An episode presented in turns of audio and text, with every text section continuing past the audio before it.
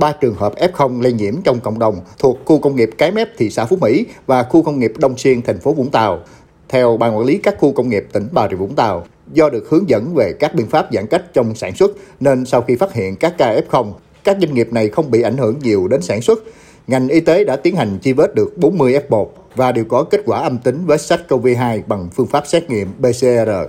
Ông Nguyễn Anh Triết, trưởng ban quản lý các khu công nghiệp tỉnh Bà Rịa Vũng Tàu cho biết, hiện các doanh nghiệp trong khu công nghiệp đang hoạt động theo hai phương thức, ba tại chỗ và hai địa điểm một cung đường, nên vẫn tiềm ẩn nguy cơ lây nhiễm rất lớn.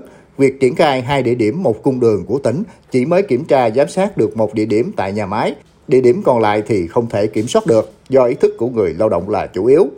Đối với ba tại chỗ, tại điểm đầu mối giao nhận hàng hóa vật tư thực phẩm phục vụ sản xuất là nơi giao tiếp trực tiếp rất dễ lây nhiễm. Hiện ban quản lý các khu công nghiệp yêu cầu các doanh nghiệp, người bố trí làm việc tại các vị trí này phải được trang bị bảo hộ như ngành y tế.